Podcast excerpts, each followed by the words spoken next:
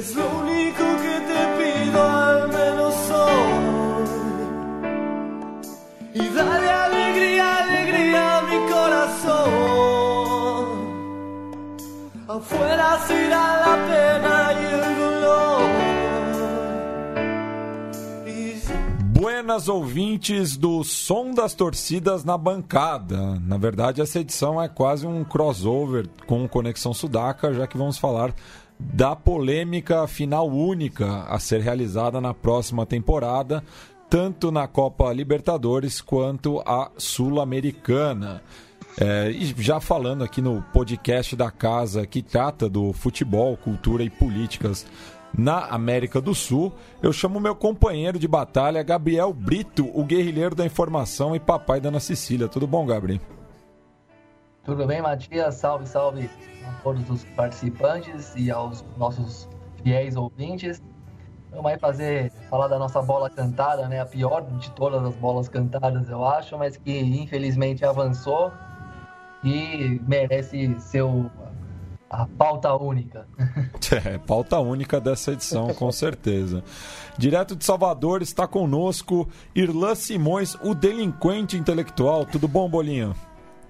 Fala, brother. Na verdade, estou no Rio de Janeiro já de novo. Eita! É, é agora estou no Rio de Janeiro. E, e mais do que um spin-off, agora já é um crossover. A gente tá fazendo todo tipo de formato Pois é. impossível, mas cada vez melhor. E dessa vez a gente tem uma pauta. É, hoje é, eu quero dar um recadinho antes da gente iniciar né, o nosso Na Bancada. É, como a gente já tinha conversado antes, estamos com o formato é, aqui como spin-off do podcast Som das Torcidas, porque já é parceiro há muito tempo. Mas aí a gente tomou a decisão de fazer uma plataforma mais à parte. E hoje a gente tem Na Bancada em formato de site e em formato de Twitter.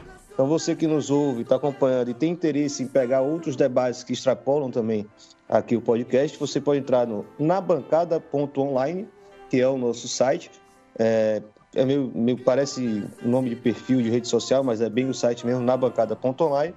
E o arroba nabancada underline é o nosso Twitter. Entrar lá também é mais fácil de dialogar. Vocês vão poder acompanhar esse debate. E a ideia do Na Bancada, é, mais do que só um site para a gente hospedar o texto e os próprios podcasts, é, é a gente poder também colocar matérias, artigos de outros parceiros, não só do, da nossa equipe aqui, mas galera que acompanha a gente há muito tempo, como Anderson Santos, né, o próprio Emanuel Leite, Fred Lesbão e quem mais quiser somar esse belo projeto que hoje tem mais uma pauta sensacional e tem dois convidados, e aí Matias vai apresentar pra gente. Isso, é, convidados de última hora, né? Inclusive chegaram hoje mesmo aqui na capital paulista. Estamos com dois íntias colocolinos, a começar pelo meu amigo de longa data, José Schmidt. Tudo bom, Wiro? Tudo bem. Muchas gracias por la invitación.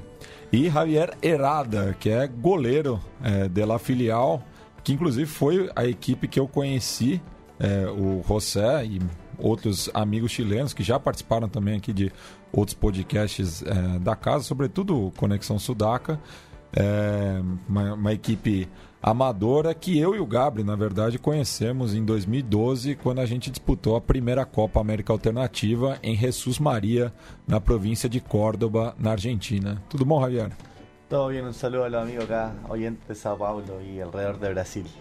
Bem, e no programa de hoje, né, como o Gabriel já apontou, a gente vai tratar sobre a final única, né, que vai ocorrer a partir da próxima temporada.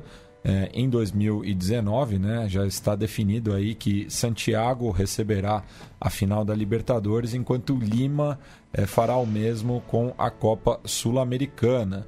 Eu queria que o Gabri falasse também né, sobre esse aspecto é, da nova Comembol, né, dessa modernização é, aparente da Confederação Sul-Americana de Futebol, mas que, como a gente tem acompanhado nas últimas semanas, não consegue organizar o seu principal campeonato. Né? É, isso aí, Matias, é um assunto para quem ouve estudar recorrente, né? A gente já vem desde o ano passado fazendo a nossa campanha na, dentro do nosso alcance é, contra essa ideia, mas essa ideia dita de modernização, né, no caso da é, decisão da Copa Libertadores e também por tabela, né, só pelo embalo, a da Copa Sul-Americana, em jogo único, em estádio neutro, definiram-se as finais de 2019 em Santiago, no Chile e Lima, no Peru, para as respectivas competições. E, bom, é... a gente sempre atacou a ideia tendo como horizonte final, e acredito que o horizonte final desses caras também seja esse. Aí já é, tudo bem, uma afirmação minha, não, uma, não um dado real, mas de que a ideia de fundo mesmo é levar lá para o norte, né? Lá para os Estados Unidos. Então, talvez estrategicamente eles tenham visto que ia ficar muito agressivo você tirar a final do continente, né? Não só mudar o formato, como tirar do continente. Uma ideia que eu não vi ninguém se, pronunciando a favor, isso que é incrível, né? Mesmo na mídia hegemônica várias, e que já comprou vários desses peixes aí, né? Não vi muito ânimo, vi muita gente colocando argumentos de bom senso contra essa decisão, começando pelas condições estruturais do continente, financeiras das torcidas, que não, não é a mesma coisa do, do campeonato europeu, né? Que é um continente, primeiro, menor que o, que o Brasil.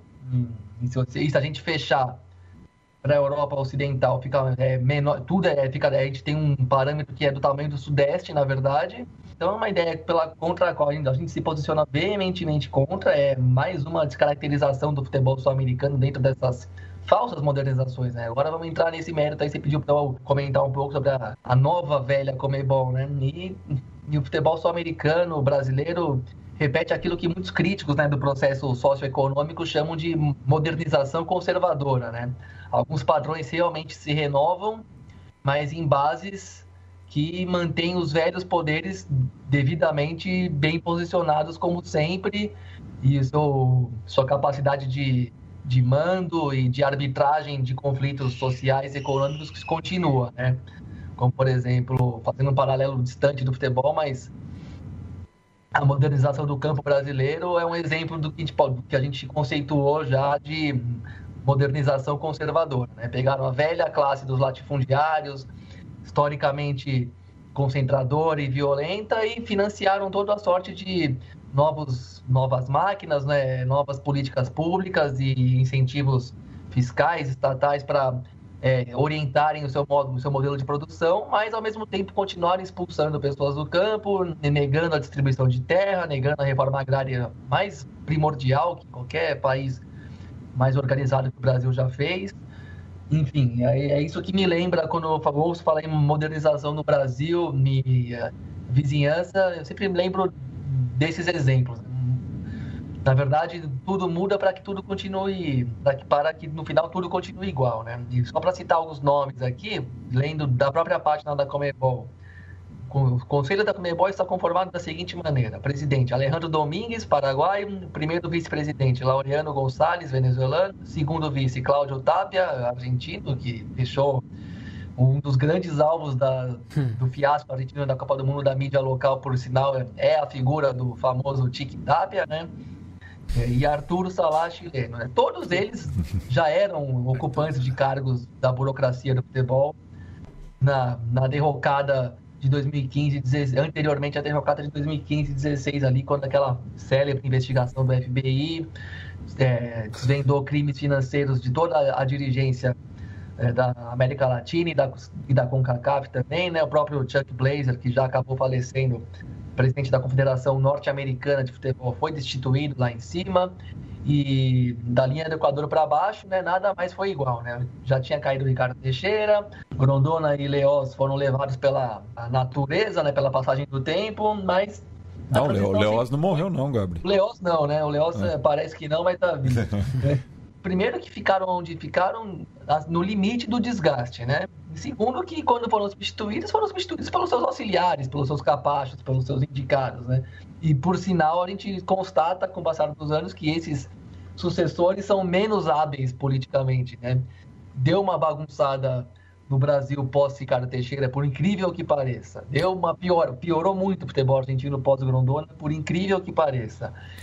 E aí na Comebol vale é, é parecido também com o inchaço da Libertadores, várias demagogias aí que tornam o campeonato cada vez mais um clube brasileiro e argentino com um ou outro convidado.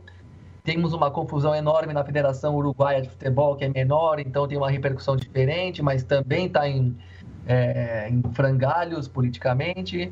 Enfim, é essa turma aí que nunca largou o osso e sempre e viveu na propina, viveu nos favorecimentos e viveu enriquecendo as custas do futebol que tá que apresenta essa grande e modernizante ideia de ter uma final em Lima ou Santiago como solução para os problemas do futebol sul-americano. Como se isso, por exemplo, fosse evitar o êxodo de jogadores para a Europa ou para a China ou para o México ou para qualquer lado aí. Por, é. Só por exemplo, o que tem, o que teria a ser fortalecido no futebol sul-americano a partir dessa, dessa ideia. Aí eu deixo essa pergunta no ar para é. vocês é. darem sequência. Eu queria aproveitar nossos convidados aqui para falar de como o, o Chile e principalmente Santiago né, recebeu essa notícia da final única é, na capital chilena, já que é, Santiago não recebe uma final da Libertadores desde 93, quando a Universidade Católica chegou né, à, à instância máxima de uma competição continental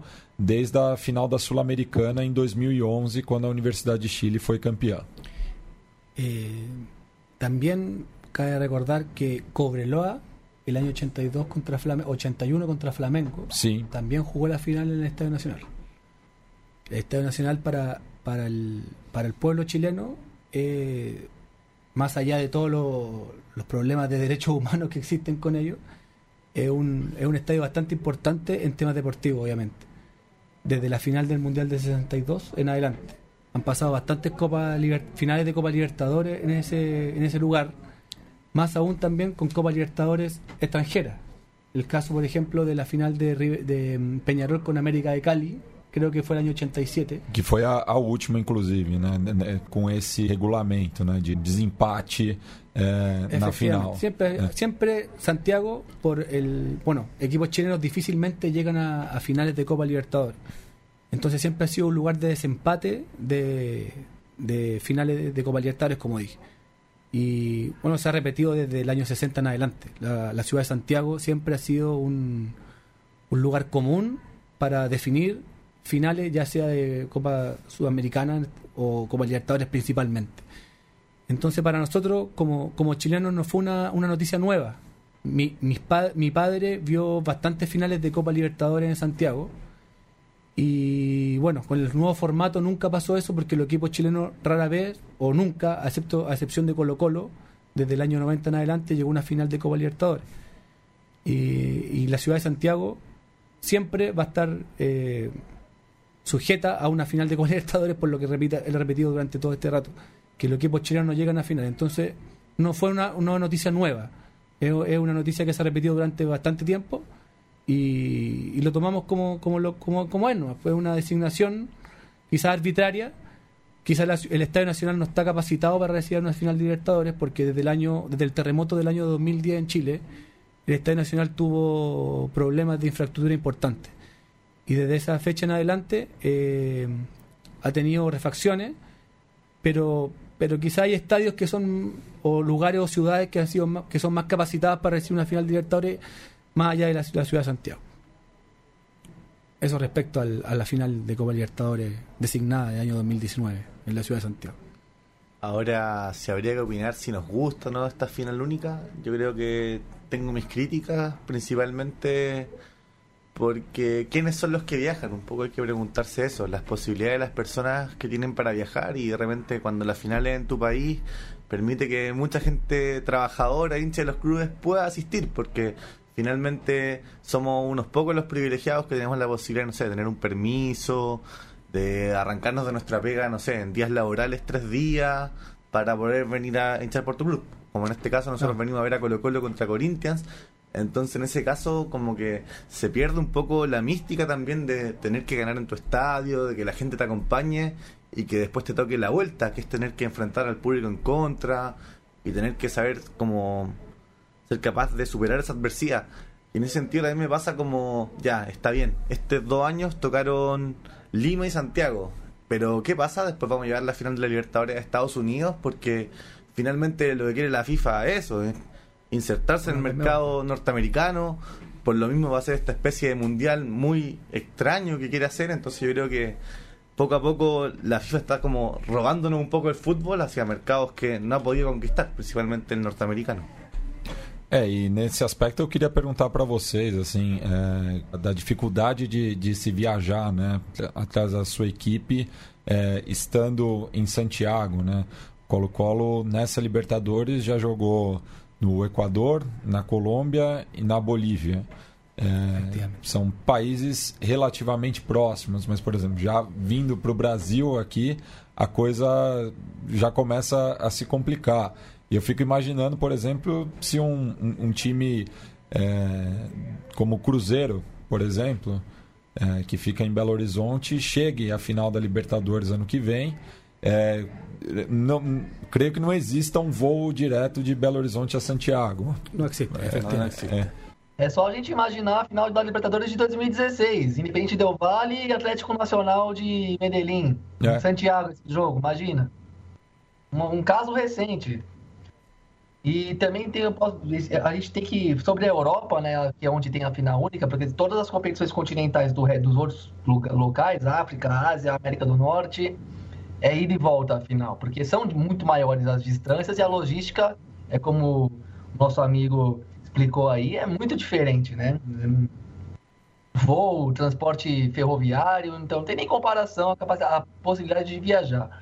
Mas ainda assim, a Europa, que a gente imagina, se você fizer o recorte dos finalistas, é, historicamente, das 60 e poucas finais de Liga dos Campeões que já teve, você vai ver que da Europa inteira você já corta para oito, nove países que chegaram mais vezes na final mesmo. E o local da decisão, quase todas as vezes, salvo cinco ou seis, foi ali no meio desses oito, nove países. Então é como se a gente tivesse é, partindo de. Então, se você pegar 90% das finais da Liga dos Campeões, ela foi num num um raio de distância entre o que envolvendo o estádio sede e os dois finalistas, equivale ao Sudeste, não equivale nem à Europa inteira, na verdade. As exceções são algumas finais, inclusive mais recentes, né, dentro dessa óbvia expansão de mercado. Teve uma final em Moscou em 2008, teve final em Kiev recente, que, que não comportou que não comportou a rede hoteleira da capital ucraniana é, entrou em colapso por conta de, desse evento. É, para falar a verdade, eu não sabia disso. É. E oh, tem mais é... umas duas, três finais que são meio longe do eixo central ali da, da Europa, do, do, futebol europeu, né? Que são aqueles cinco, seis países, aqueles cinco países e mais uns e mais as cercanias ali da Europa Ocidental. Europa Ocidental e Reino Unido, né? Basicamente isso. Então a própria Europa não é tão Europa, não é tão grande, expandida assim, quando foi para fazer de fato essas finais e com torcidas que estavam numa distância muito mais ponderável mesmo, né? Então até, até a nossa noção europeia nesse sentido é um pouco falsificada, né? É, é, eu acho que assim, a discussão da, da distância, eu acho que até a, o gancho da pergunta de Matias o nosso convidado seria esse, eu até quero né, que, que a gente não perca esse debate, é, que aí é parte também do próprio de um dos pontos que a gente questiona muito da, da final única desde sempre, é, que é esse eu, eu preferi chamar de, de prejuízo emocional ao torcedor, né?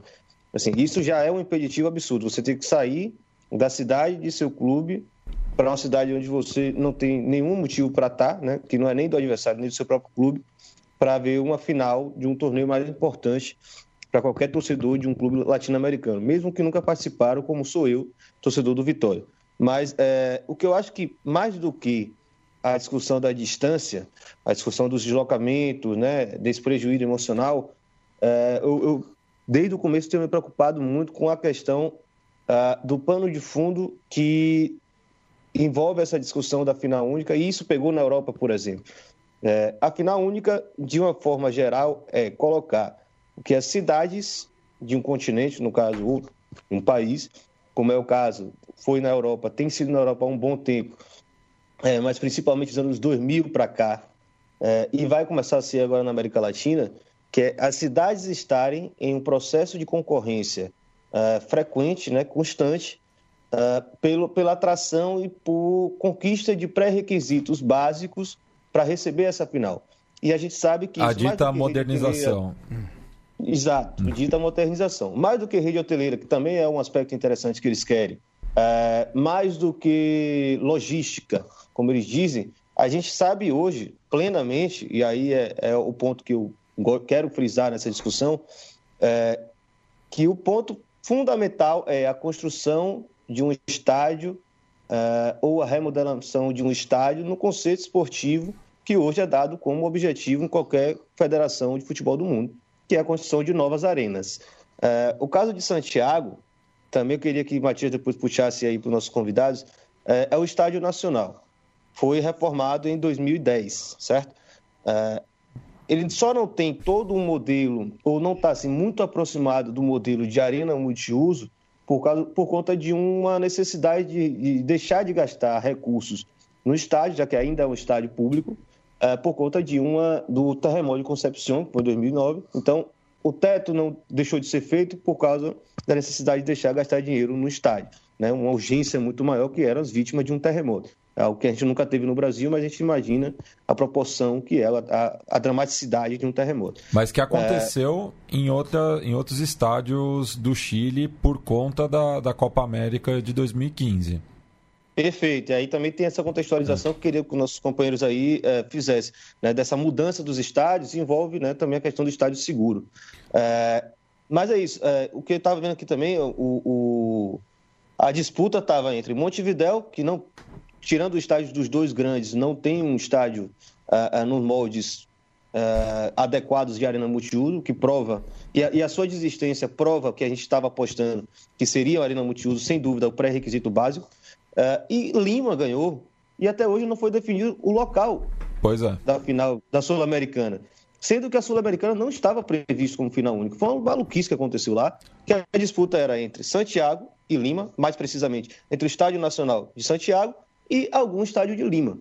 Qual o estádio de Lima? É, poderia ser o Monumental de Ate, do Universitário, hum. ou o próprio Estádio Nacional de Lima, né? Já que o Alejandro Villanueva é, do, da Aliança Lima, né? O Matucci, é, não teria condições de, de receber essa final de acordo, claro, com essa visão é, modernizante.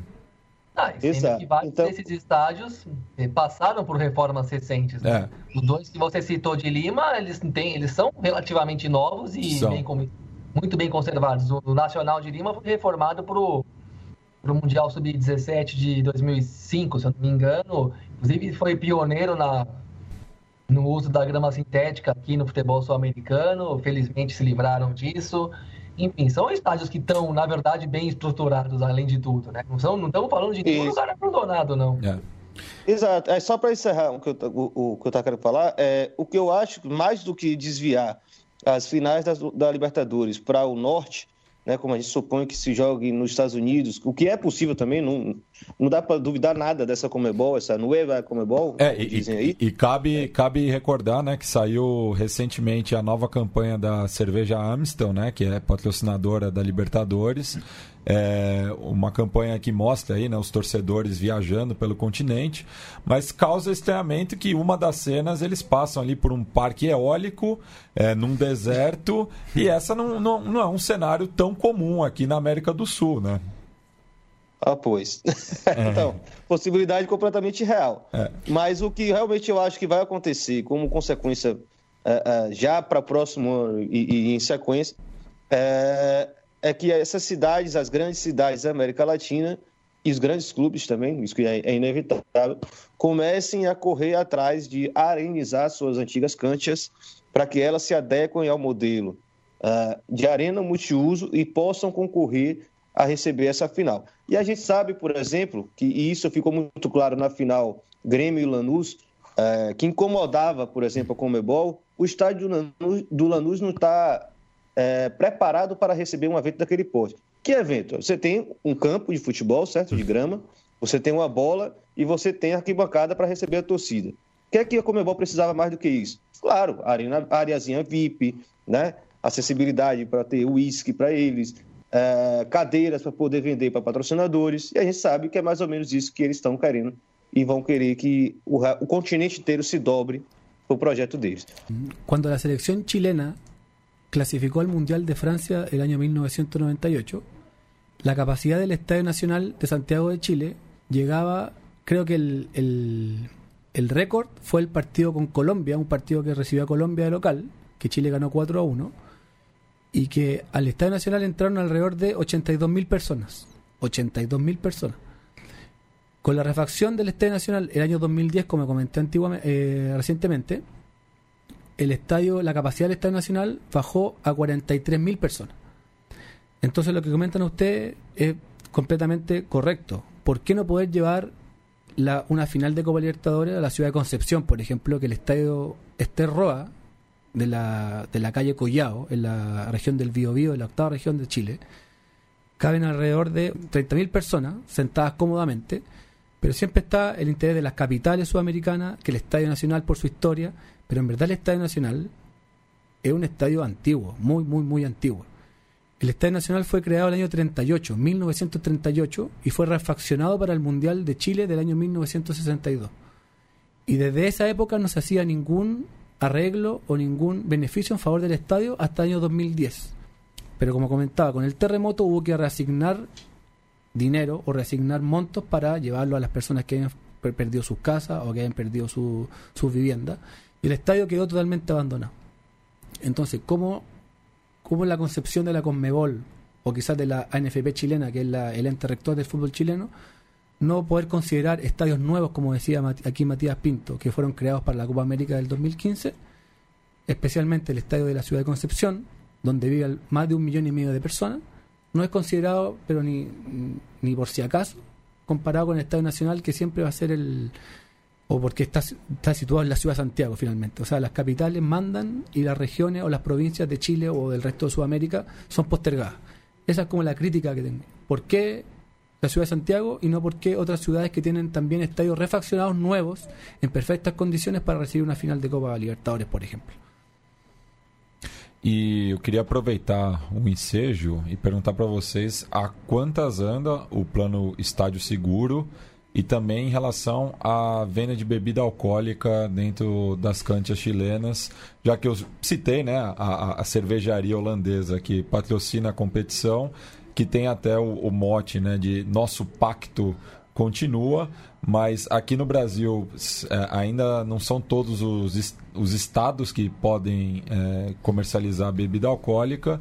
E imagino que no Chile, que tem até uma, uma legislação mais restritiva a, a beber em público, também passe por isso. Eh, respecto al plan Estadio Seguro, se trata de un plan que ha criminalizado bastante a la gente que va al estadio. Incluso hay prohibición de que exista bombo en los estadios. Últimamente se ha accedido a pedir permiso para que haya bombo, pero en caso que el hinchada se equivoque, comporta un- tenga un mal comportamiento, el bombo se prohíbe. De hecho, yo antes, hace unos años atrás, antes del Estadio Plan Seguro, yo iba a la galería a ver a mi club, pero se ha vuelto tan incómodo ir a ver a mi equipo a la galería porque Carabineros de Chile te trata muy mal, es como una suerte de entrar a una cárcel. Dejé de ir. Y respecto a las bebidas alcohólicas, en Chile hay prohibición absoluta de beber alcohol, ya sea en el estadio o en las mismas inme- inmediaciones del estadio En la vía pública. en la vía pública yo mismo me viste oh, con una multa por estar bebiendo una cerveza, ni siquiera estar borracho, sino una lata, camino al estadio y han multado. Pero todos sabemos que el fútbol y la plata que mueve es capaz de que solo por la final y solo por el auspiciador se logre permitir que se vea alcohol. Un poco lo que pasó acá en Brasil en el Mundial. O sea, los auspiciadores pesan más y si, hay, si vamos a mover esa cantidad de dinero lo vamos a permitir. Pero actualmente en Chile la legislación prohíbe el alcohol en todos lados. Claro, no solamente en el estadio, o no solamente en la cancha. Tú vas caminando con, un, con una lata de cerveza por la vía pública y te ve un policía o un carabinero, como se dice en Chile, tienes problemas y te podéis detenido. E Entonces eso se extrapola al, al fútbol. O sea, en el fútbol ni, ni, ni se puede ocurrir pensar de que pueda haber venta de alcohol en las tribunas y menos que un auspiciador de esa forma que dice Matías esté auspiciando el fútbol. Antiguamente la, cerveza Cristal, que es la cerveza más o la empresa de cerveza más importante de Chile, auspiciaba a la mayoría de los equipos grandes de Chile. Y hace un tiempo atrás dejó de auspiciarlos porque en verdad eh, hubo un combate de, estatal contra la promoción de venta de alcohol en, la, en, el, en el fútbol. E no Chile existe um controle de alcoolemia como tem no Uruguai e no Paraguai, que por exemplo, se o torcedor estiver é, érbio, Hum. é, visivelmente, Detenido. ele, ele tem que soprar e, e daí é impedido de, de entrar a, a cancha. Efectivamente. Efectivamente. El- hay- hay- tú te metes en un problema grande si es que algún policía o algún guardia de seguridad nota que tú llegas con algún olor a alcohol o hálito alcohólico. Ahí tienes un problema y te puedes ir detenido. No obstante, aún no hay esos test que nombras tú, que si hay en Argentina o en Uruguay, sino que solamente si el personal de la fuerza policial te nota con alcohol, te puede llevar detenido y lamentablemente te pierdes el partido. Tenho, tenho até medo que a gente fique falando isso aqui e aí os caras se inspirem, né? Pois é. Motivo pra pra atrapalhar a nossa vida já não tem. E agora. É, Na, na Bahia já pode, Irlan? Na Bahia pode tomar já? já, já pode há alguns anos, já. Ah, uns tá. quatro anos pelo menos que liberou, graças a Deus. Que em São Paulo Mas, é- segue, é- segue desde 95 proibido. Pois é. No, Rio, é- no Rio liberou. É, né? no, Minas no também, Rio de Janeiro né? também já está liberado. E BH liberou com certas restrições, É. algumas bem Gabriel? né? Já chegou a comentar aqui. Eh, mira, te quería comentar que el, este último domingo, no sé cómo, domingo acá. Domingo, no, domingo jugó, se fue el superclásico del fútbol chileno. No, Con- sábado. El sábado, perdón, Ajá. perdón, perdón, perdón, el día sábado. Fue la- el superclásico del fútbol chileno entre Colo Colo y Universidad de Chile. Y desde hace cinco años, seis años a la fecha, eh, el Plan Estadio Seguro ha determinado que todos los clásicos, ya sea Colo Colo con la Universidad de Chile, Universidad de Chile contra la Universidad Católica, Universidad Católica contra Colo Colo, que son los tres grandes clásicos del fútbol chileno, sean todos a las 12 horas de un día, sábado o domingo para evitar que la gente llegue con alcohol, que llegue con, con- con la violencia que pro- puede producir alcohol, que Mm. no es el caso, pero puede ser. Entonces todos los partidos importantes del fútbol chileno en el último tiempo son a las 12 del día. ¿Cuál es el problema? Sí, ¿cuál es el problema? Que la, eh, la hinchada visitante de cada uno de esos partidos tiene solo derecho a entrar hasta las 10 de la mañana. Si llegas tú 10 de la mañana con 5 minutos, te quedas fuera del estadio. Y eso finalmente ha quedado demostrado que no influye en nada la violencia no dentro del partido, porque el último clásico, que fue este día sábado, como comenta Matías, la hinchada de Colo Colo, en, en un acto irracional, eh, demoró 25 minutos el reinicio del segundo tiempo con pirotecnia, con fuegos de artificio, le tiraban Bengalas. bengala al arquero de la Universidad de Chile. Entonces, finalmente, te llevan un partido a las 12 del día, que la hinchada de visita entra hasta las 10 de la mañana, y finalmente la violencia no se ha erradicado del fútbol chileno. Entonces, esa es finalmente el- el- la crítica, que en verdad está todo descontrolado con el plan de Estadio Seguro, que ha sido un fracaso Absoluto. profundo, absoluto, desde su inicio hasta la fecha. Eu, eu acho, inclusive, que a gente deveria fazer um programa só sobre esse plano de estado seguro, porque eu acho que talvez seja uma das experiências mais ah, é, exaltadas né, quando, quanto de sua aplicação e a que tem os menores índices de resultados concretos né, de, de combate à violência, se não de destruição das festas. Né, de, é, talvez a arquibancada do Chile seja uma das mais sufocadas do continente, não, não saberia comparar a, a lugar nenhum. De acordo. Eu só, só queria retomar é, outra coisa, é, ainda naquele ponto que eu estava falando sobre é, é, a promoção da organização no futebol é, é, sul-americano a partir né, dessa ideia de final única, que é a frase do próprio Alejandro Domingues, né, que é o, o presidente da, da Comebol, né, o presidente da, dessa nova Comebol, e ele deixa bem claro, abre aspas, as decisões obedeceram ao objetivo estratégico de potencializar o desenvolvimento esportivo do futebol sul-americano mediante maiores recursos, mais investimentos e melhores padrões em todos os níveis. Além de gerarem mais receitas para serem reinvestidas, as finais únicas serão uma grande oportunidade para toda a América do Sul de dar um grande salto de infraestrutura, organização de eventos, controle de segurança, comodidade nos estádios, na promoção regional e mundial de nossos torneios. É... Bom, as- ainda tem a outra fase que é as finais únicas da Libertadores e da Sul-Americana serão eventos que inspirarão todos os sul-americanos a sonhar grande. É, se você acredita que o futebol pode melhorar é, tirando o torcedor de dentro do estádio, eu acho que você é um completo retardado. É, Alejandro Gamos já provou que é um completo retardado. É, mas a, a, grande questão é isso: é, é, a naturalização de um processo que a gente já vê ter é, é, reflexos nefastos no futebol europeu. Né? Os próprios torcedores europeus é, se posicionam contrário a essas medidas há muito tempo, mas lá você sabe que você toda semana vai ter 2 mil, 3 mil, 4 mil turistas pagando 2 mil euros, 3 mil euros para ver um jogo na vida. É, aqui nós não teremos. Né? É, é, o grande legado da Copa do Mundo 2014 é, foi exatamente isso: é, preparar os estádios para receber um público que não existe. O que eu mais falo sobre o Brasil aqui, e aí é, a resposta também, é algo que pode acontecer caso uma nova Copa do Mundo venha para a América do Sul e esses estádios sejam construídos, é que esses estádios são preparados e, e planejados para públicos que não existem, que é o quê? É o público turista, o público consumidor, que vai pagar valores altíssimos, porque não é o valor semanal que ele vai desembolsar para ver um jogo de futebol, né? Então, se você vai uma vez no Louvre e paga 50 euros para ver as melhores obras de arte do mundo, é alguma coisa. Você não vai toda semana no Louvre ver as mesmas obras de arte. Né? Então, os caras acham que no futebol o cara vai ter condição de pagar valores altíssimos para frequentar o estádio todas as semanas. E, na verdade, quem pode fazer isso é aquele turista que está, eventualmente, uma vez na década, uma vez na vida, naquela cidade, vai tirar esse dinheiro do bolso para assistir um jogo de Champions League. Não está assistindo de futebol brasileiro. Talvez pela mística, pela beleza, pela, é, é, pela fama de jogos muito emocionantes, é, competições da América do Sul tenham. É, isso eu acho que talvez tenham mas isso também não vai pagar o custo de manter uma estrutura como a Arena Multiuso exige. Né? Então, o Alejandro Domingues hoje vem falando para o nosso pobre continente latino-americano, né, que, com suas veias abertas, de que ele construa estádios e eh, arenas multiuso no padrão europeu e norte-americano, como se isso fosse né, o grande objetivo, o grande meio de crescimento do nosso futebol.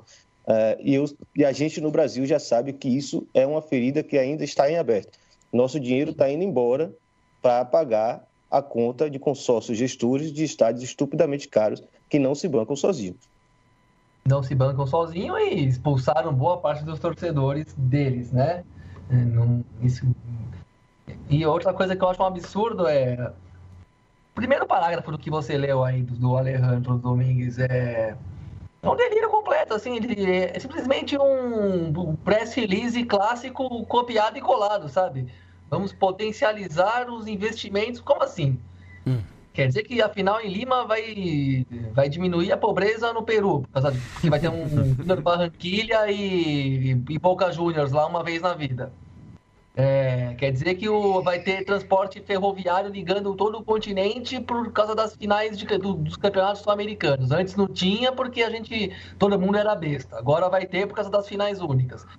É, rede hoteleira vai ser triplicada porque uma vez na década vai ter uma final na, em, em Medellín lá, por exemplo.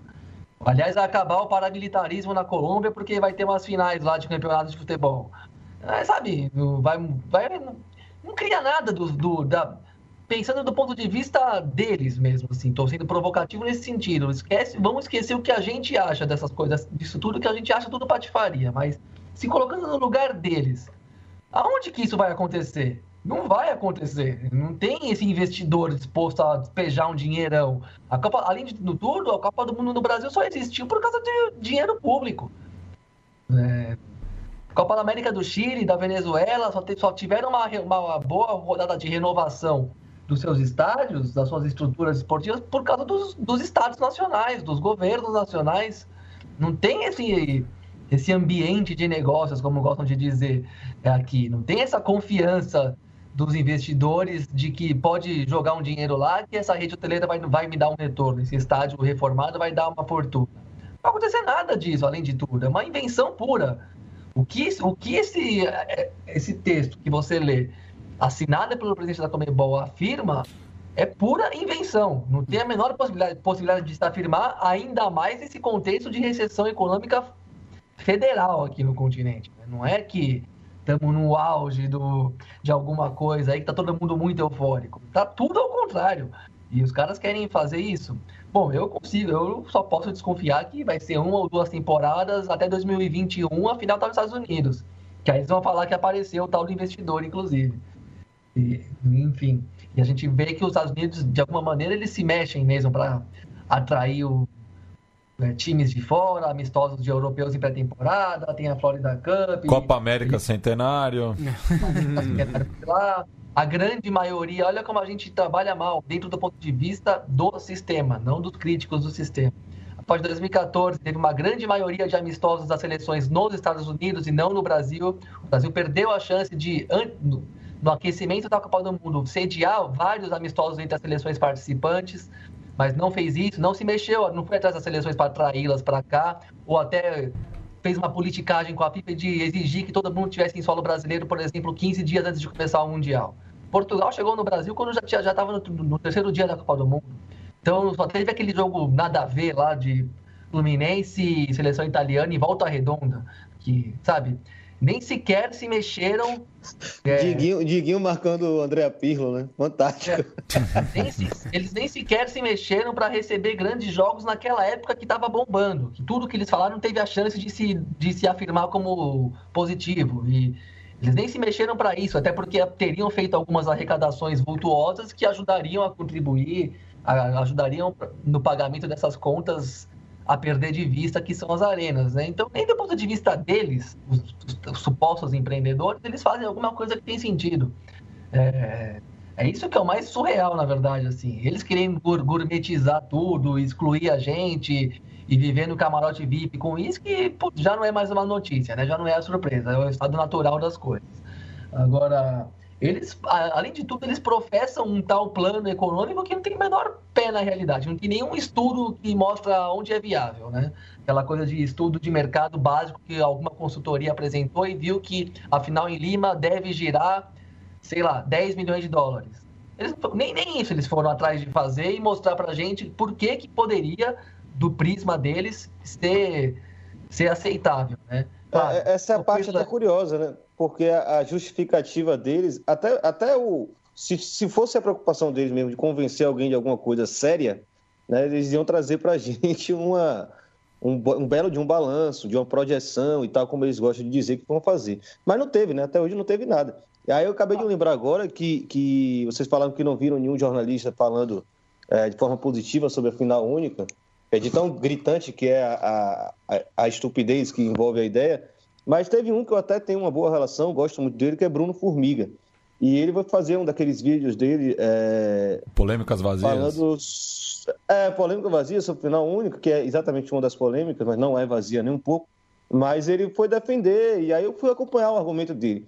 É, o argumento é sempre do ponto de vista do produto, né? do mercado, da valorização, desses, dessas ideias vazias, e aí sim, ideias vazias, que não se não tão é, é, baseada em questões concretas, né? na análise concreta de como funcionam as coisas na América do Sul.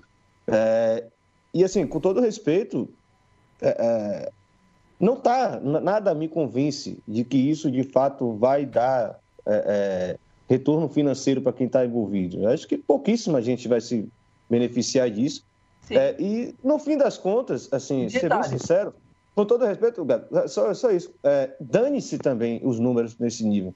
Quando você tira o futebol de perto do torcedor, dane-se. Nada é. justifica isso. Pois é. É a grande questão que está falando. Exato, não. Dane. A gente não pode perder de vista o nosso mote principal aqui. O que conta pra gente mesmo é o que você chamou de prejuízo afetivo. Esse é o mais importante. É melhor ganhar um pouco menos de dinheiro, e eu, como corintiano, posso falar isso claramente. Era melhor estar tá arrecadando metade do que arrecada hoje, estar tá jogando no Pacaembu, sendo mais feliz como torcedor, do que ver aquela arena lá que não, ainda não, não representa o que é o corintianismo em sua totalidade, não recebe a torcida do Corinthians é, histórica, vamos dizer assim, né? Recebe maus visitantes. Recebe maus visitantes, né? Nem sequer inovou em algumas coisas, nem sequer tem é, questões básicas de sustentabilidade no século XXI, né? Como captação de água de chuva, estacionamento de bicicleta. Além de tudo, ele já é um, de certa forma, um moderno que já nasceu obsoleto em termos de conceito, né? é, gasta muito, gasta muita energia, gasta muita coisa que é supérflua. Enfim, não. Mas, claro, o que conta é o prejuízo afetivo, é você se distanciar mais ainda. E eu desconfio que, bom, se a final é em campo único, os times finalistas eles perdem dinheiro no final das contas. Pois é. O Lanús ganharia mais dinheiro jogando a final em Lima ou ganharia mais dinheiro jogando a final na sua cidade, no seu bairro, arrecadando aquela final e também tendo um movimento ali econômico no, em torno do estádio, no bairro, aquelas pessoas que fazem o clube existir. Além de Estão tudo, dizendo que vai dar dinheiro. dois e meio para cada. Vai dar 2 milhões e meio para cada, uma coisa assim. É, é, só uma coisa que a gente também está chegando já na reta final, né? já estamos avançando aqui no programa. É, queria que o Matias jogasse aí para os nossos convidados a, a meio que um pedido mesmo para que eles explicassem, fizessem um pequeno balanço de como está o futebol chileno hoje, é, é, no ponto de vista dos estádios, né? Se os estádios estão sendo ameaçados dessa reformulação, se há essas ideias mirabolantes de transformar as antigas canchas em arenas, é, mas se tem ali também essa influência do que já acontece na Argentina, por exemplo, o Boca está deixando de jogar na Boboneira para criar uma nova arena, né? Que é também a pauta do, da, dos torcedores de lá. Eh, en el caso chileno, mm. las grandes arenas no se han creado, sino que, como decía José, eh, los estadios son principalmente municipales, son muy pocos los clubes que tienen la capacidad económica para mantener sus propios estadios. Creo que en Chile son cerca de cuatro o cinco equipos que son Colo Colo, Universidad Católica, Unión Española, Huachipato. Y no, hay más, los demás son estadios municipales. O de, las comunas, no sé cómo O en algunos casos, cuando se han robado gran eh. parte de los activos del municipio, pasan a ser estatales. Pero principalmente dado como ese carácter, no se ha pasado eso de como que, no sé, el, el club más grande de Chile que es Colo Colo no ha pensado en dejar el Monumental para hacer un gran arena, sino que, y además, sobre todo hoy en Chile, como está en las noticias, ha puesto mucho en los medios que los estadios son como focos de violencia, también hay bastante movimiento de los vecinos de distintos lugares que se oponen a la creación de estadios. Por ejemplo, en el caso de la Universidad de Chile, que es un club que no tiene estadio y que es como una demanda histórica tener su propio estadio, ellos han encontrado bastante terrenos, pero las personas finalmente se niegan a tener un estadio porque les da miedo tener que, que el superclásico chileno se viva ahí. Entonces, como que en ese caso, en el caso chileno no ha pasado eso como de pasar de estadios pequeños a grandes arenas, sino que las canchas siguen siendo multiuso, pero refaccionadas para el fútbol. Y, y, es extraño porque en Chile, a excepción de Curicó Unido, que es, una, es un equipo que de la ciudad que está como a dos horas y media al sur de Santiago, son todas sociedades anónimas. En Chile hubo una ley de sociedades anónimas deportivas profesionales que mm, ante la quiebra de todo de la mayoría de los equipos de fútbol chileno se creó esta ley para que inversionistas ya sea extranjeros o nacionales tomen eh, control de los equipos chilenos y dentro de esa lógica de sociedad anónima lo más lo más lógico como se repito valga la redundancia es que se hagan grandes arenas o grandes estadios pero finalmente se han se ha optado por, por mantener los estadios actualmente, eh, actualmente existentes y, no, hay, no hay grandes cambios, con la sola excepción de que el Estado puso el dinero correspondiente para la Copa América del 2015 y uno que otro estadio de, de provincias o de regiones de Chile. Pero los grandes estadios de Chile, de, como comentabas, del año 38, año 62, o la creación del Estadio Monumental, o la inauguración del Estadio Monumental el año 1988, no ha habido grandes refacciones o grandes modernizaciones. Talvez o caso mais paradigmático tenha sido Santa Laura, né? Que passou por uma modernização não tão recente, mas acaba sendo é, alternativa né, para várias equipes chilenas, principalmente nas competições continentais. Né? O Palestino, Universidade de Chile, o Audax italiano, mu muitas vezes já utilizaram Santa Laura para receber equipes de fora do Chile. É, você que está ouvindo aqui na bancada, é, talvez pela primeira vez, é, se você quiser, como o nosso convidado mencionou aí, da transformação dos clubes chilenos em empresa, é, volta no primeiro episódio nosso aqui do, desse spin-off do Som das Torcidas na bancada e a gente fala muito sobre isso a partir do caso argentino. Só um pequeno paréntesis no debate. No, solamente comentar finalmente que, que, que, esta decisión de las finales única, para mí y opinión personal, eh, tiene exclusivamente porque los equipos grandes del continente no son de Chile ni de Perú y solamente tratan de llevarlo a un terreno neutral Pero dentro de ese terreno neutral hay otras opciones de estadios que han sido creados últimamente, como comentaba anteriormente, como el caso Concepción o Antofagasta, que son las, ciudades más grandes después de Santiago en Chile, que están totalmente capacitadas para recibir una final de Libertadores, pero finalmente se opta por la ciudad de Santiago o la ciudad de Lima, con estadios, quizás la ciudad de Lima cumple con los requisitos, pero el estadio de Santiago, el estadio nacional específicamente, puede, no, finalmente no cumple con los requisitos para, eh, para recibir una final de Copa Libertadores. Los baños son malos, los accesos son malos, se ve mal. El estadio, tú, ves, tú vas a sentarte a la tribuna, a la popular o a la galería, como se dice en Chile, y el estadio y la cancha se ve mal. O sea, finalmente no es un estadio apto para el final de Libertadores, pero hay intereses, no sé si políticos o económicos, que dicen que hay que llevar la final de la Copa Libertadores de la Copa Sudamericana a terrenos que puedan ser más neutrales que el resto. Porque una final en Sao Paulo, o una final en Río de Janeiro, o una final en Buenos Aires, no sería totalmente imparcial como podría ser en Santiago o en Lima. Bem, queria aproveitar, né? Temos aqui a presença de dois torcedores do do Colo-Colo. É, a gente vai subir esse programa na quarta-feira, né? Dia 29 de agosto, quando justamente o Cacique visita o Corinthians lá na Arena em Itaquera. E no dia seguinte, é, amanhã, então, caso você esteja ouvindo é, no dia que a gente suba o programa, ou se você estiver ouvindo na própria quinta, é, dia 30, é, eu estou participando aí da, do lançamento do livro Amistad Sem Fronteiras, que fala aí sobre essa relação fraternal entre a Aliança Lima e o Colo-Colo, algo similar ao que aconteceu atualmente com a Chapecoense e o Atlético Nacional.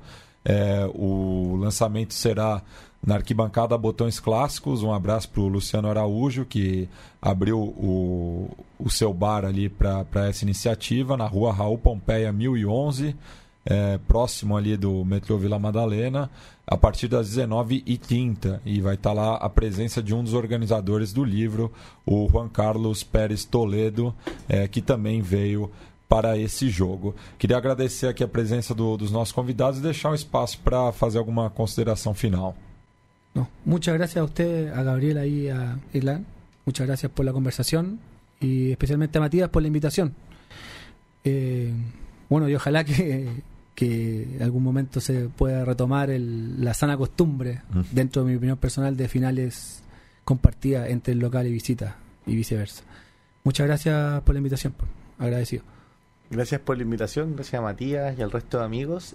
Y yo quisiera hacer un último comentario respecto a por qué tal vez los clubes chilenos que son sociedades anónimas no invierten en estadios. Y yo creo también que tiene que ver un poco con el abandono de las inferiores que han tenido las sociedades anónimas en Chile.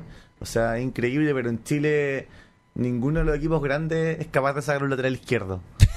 Y quizás por no, eso... no, não é exclusividade do Chile?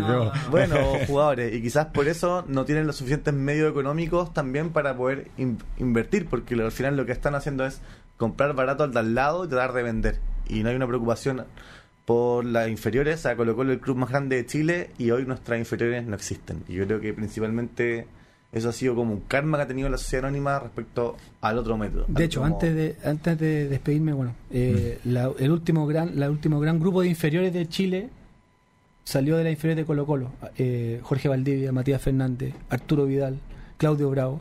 Pero a lo que me refiero es que desde esa época del año 2000 en adelante, cuando o 2002 cuando Colo Colo quebró, las inferiores en Colo Colo han sido, bueno, y en, se extrapola al resto del fútbol chileno, a excepción de Católica, que Cat- Universidad Católica tiene muy buenas inferiores, o Guachipato también.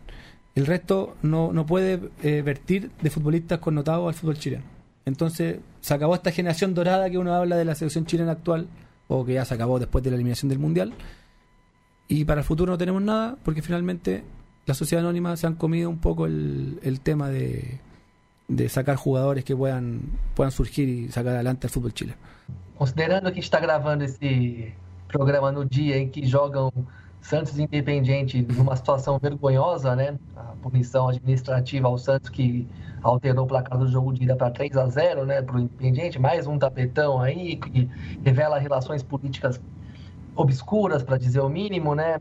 Próprio Martins, Martim Fernandes, grande repórter do Globoesporte.com, lembrou e conectou o, a traição do grande figura do futebol brasileiro, né? Coronel Nunes voltou pelo Marrocos como sede da Copa de 2026, seria teria sido uma traição aos acordos internos e com isso seria uma retaliação esse assunto do Santos. Mas de toda forma teve também a reversão do, do resultado entre Temuco e São Lourenço pela Copa Sul-Americana, é, teve o problema da Chapecoense que beneficiou o Nacional de Montevideo e Lanús a partir da demanda do Lanús no ano passado.